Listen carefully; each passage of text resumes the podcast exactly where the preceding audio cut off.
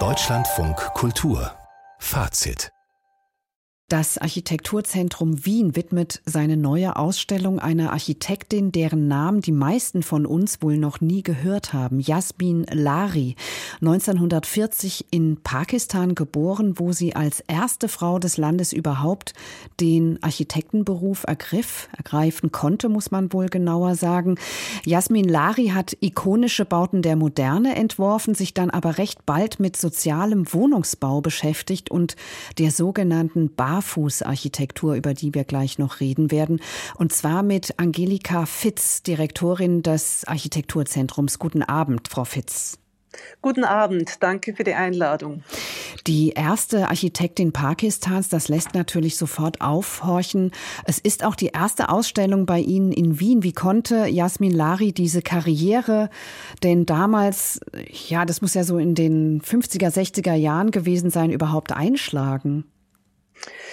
Ja, es ist tatsächlich weltweit die erste Ausstellung zu Jasmin Lari und das sagt viel aus über unseren westlichen Blick und über unseren männlichen Blick in der Architekturgeschichte, würde ich sagen.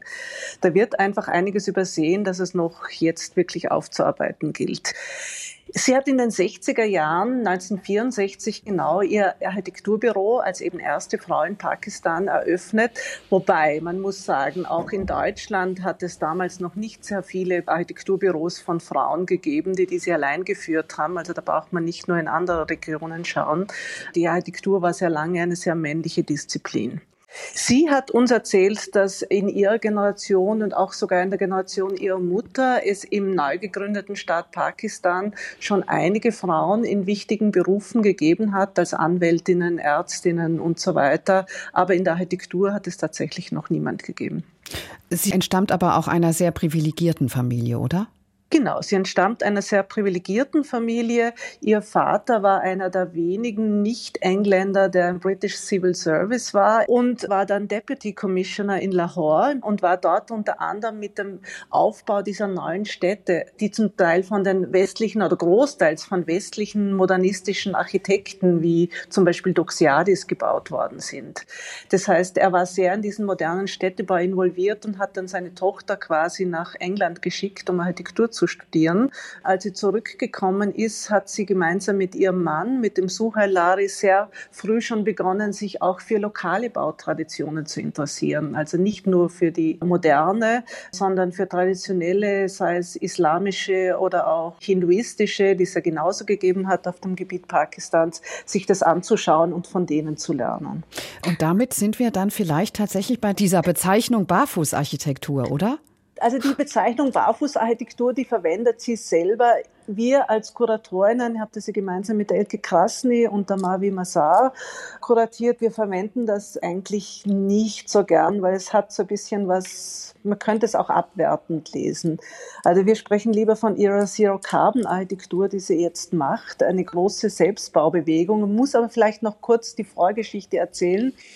Sie hat, nachdem sie wirklich eine Star-Architektin war in Pakistan, das muss man sagen, sehr große öffentliche Gebäude realisiert, soziale Wohnbauten haben Sie schon erwähnt, hat die Heritage Foundation of Pakistan gegründet, hat an zwei Weltkulturerbestätten maßgebend mitgewirkt in Makli und im Lahore Fort und hat dann Ende der 90er Jahre beschlossen, sie will diese von Geld und Macht und Auftraggebern getriebene Architektur nicht mehr machen. Das interessiert sie nicht mehr.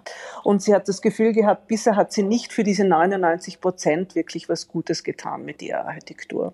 Dann wollte sie sich eigentlich zurückziehen und dann hat sich dieses riesige Erdbeben in Pakistan 2005 ereignet mit, glaube ich, 80.000 Toten, wenn ich es richtig in Erinnerung habe. Ganz schrecklich.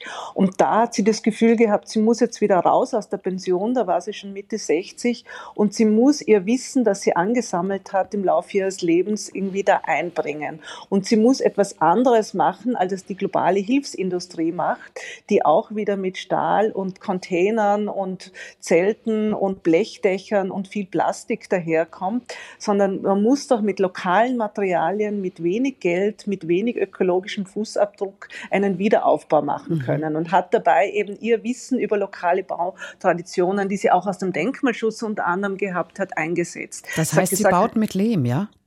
Sie baut mit Lehm, sie baut mit Bambus. Also sagt, die drei Lari-Materialien sind Lehm, Bambus und Kalk. Bambus, damit macht sie vorgefertigte Module. Die werden sozusagen zentral in Dörfern oder auch in ihrem Training Center hergestellt. Äh, es wird mit Lehm ausgefacht, der überall lokal gratis verfügbar ist. Und dort, wo verstärkt werden muss, zum Beispiel, dass die Sockel wasserresistent sind bei Überflutungen, wird mit Kalk gearbeitet, wo sie sagt, der hat viel besseren ökologischen Fußabdruck als Zement, hat aber ähnliche Festigkeit oder eigentlich sogar noch besser, weil es ein bisschen elastischer ist als Beton und Zement. Und mit diesen drei Materialien hat sie sozusagen Typologien von Häusern und anderen Infrastrukturen, also es geht bis zu Toiletten und Kochstellen, Gemeinschaftszentren entwickelt. Und da wurden jetzt auf diese Art von den Menschen selber in den letzten 15 Jahren in Pakistan 50.000 Häuser gebaut, 90.000 Kochstellen. Mhm. Und sie sagt, es geht darum, die Methoden zu finden, die am kostengünstigsten sind, am sichersten sind, dem Planeten nicht schaden und die dann massenhaft in Umsetzung zu bringen. Frau Fitz, was würden Sie sagen, wie hat man sich dieses massenweise Bauen, das Sie gerade geschildert haben, vorzustellen? Also ist die Leistung von Jasmin Lari dann vor allem, dass sie so eine Art Bausatz, Bauplan für Prototypen entwickelt hat? Oder ist es auch ein besonderer architektonischer Ausdruck? Also es scheint da ja auch sehr stark um die Prozesse zu gehen. Es geht ganz stark um die Prozesse. Also sie knüpft an lokale vorhandene Bauweisen an. Es gibt rechteckige Häuser und runde oder oktogonale Häuser. Das erfindet sie gar nicht neu jetzt formal, sondern sie verbessert die nur strukturell, weil sie sagen, unser Klima hat sich desaströs verändert. Was früher funktioniert hat im lokalen Bauen, funktioniert jetzt nicht mehr mit den jährlichen Überflutungen und mit den Erdbeben. Und was sicher ihr größtes Verdienst ist, ist erstens diese Prototypen zu entwickeln, dann aber die Prozesse der systematischen Umsetzung. Das heißt, sie sagt, sie braucht eigentlich nur Funds, sie braucht nur Geld, um die Trainings zu organisieren. Eben, sie hat ein Zero Carbon Training Center in Markley in der Nähe der großen Nekropole, der Weltkulturerbestätte. Ganz stark Frauen, die hier ausgebildet werden, vormals erwerbslos, die jetzt auch eine eigene Ökonomie aufbauen können, die dann Meistertrainerinnen werden und das wieder an andere weitergeben gegen kleines Entgelt. Und sie hat auch einen Zero Carbon Channel inzwischen, vor allem seit der Pandemie. Also es gibt ganz viele YouTube-Videos und es haben das in, inzwischen auch schon viele Studierende im Westen ausprobiert. Man kann auch diese sonnengetrockneten Ziegel oder diese Kalkziegel oder Bambuskonstruktionen wunderbar nachbauen, wenn man ihren Tutorial folgt. Ja, und diese Frau ist jetzt über 80, ist mhm. ja anscheinend auch zur Ausstellungseröffnung angereist nach Wien. Was ist es für ein Mensch? Wie haben Sie die erlebt? Es ist natürlich ein unglaublich beeindruckender Mensch und was wahrscheinlich am beeindruckendsten an der Jasmin Lari ist, ist wirklich dieses lebenslange Lernen. Es klingt jetzt abgedroschen, aber wir haben einen Satz von ihr in der Ausstellung, der, glaube ich, zentral ist. Wir müssen alles neu denken und wir müssen es jetzt tun. Das sagt sie mit 82. Und nicht umsonst heißt die Ausstellung Architektur für die Zukunft, die Asmindari Architektur für die Zukunft, weil sie immer weiter denkt, was gilt es jetzt zu tun, was gilt es noch zu verändern. Und sie hat ihr Leben lang sich nie auf etwas ausgeruht. Zurzeit unterrichtet sie in Cambridge, also sie kann dort am Professoren und Professorinnen-Tisch, glaube ich, genauso den Dialog führen wie in einer kleinen Hütte auf dem Land in Pakistan. Also sie ist dermaßen wirklich an Menschen interessiert und am Wissen und an Erfahrungen von Menschen und sagt, jeder und jede hat Wissen und Kapazitäten, an die man anknüpfen kann. Angelika Fitz, Direktorin des Architekturzentrums Wien, über die aktuelle Ausstellung zur pakistanischen Architektin Jasmin Lari.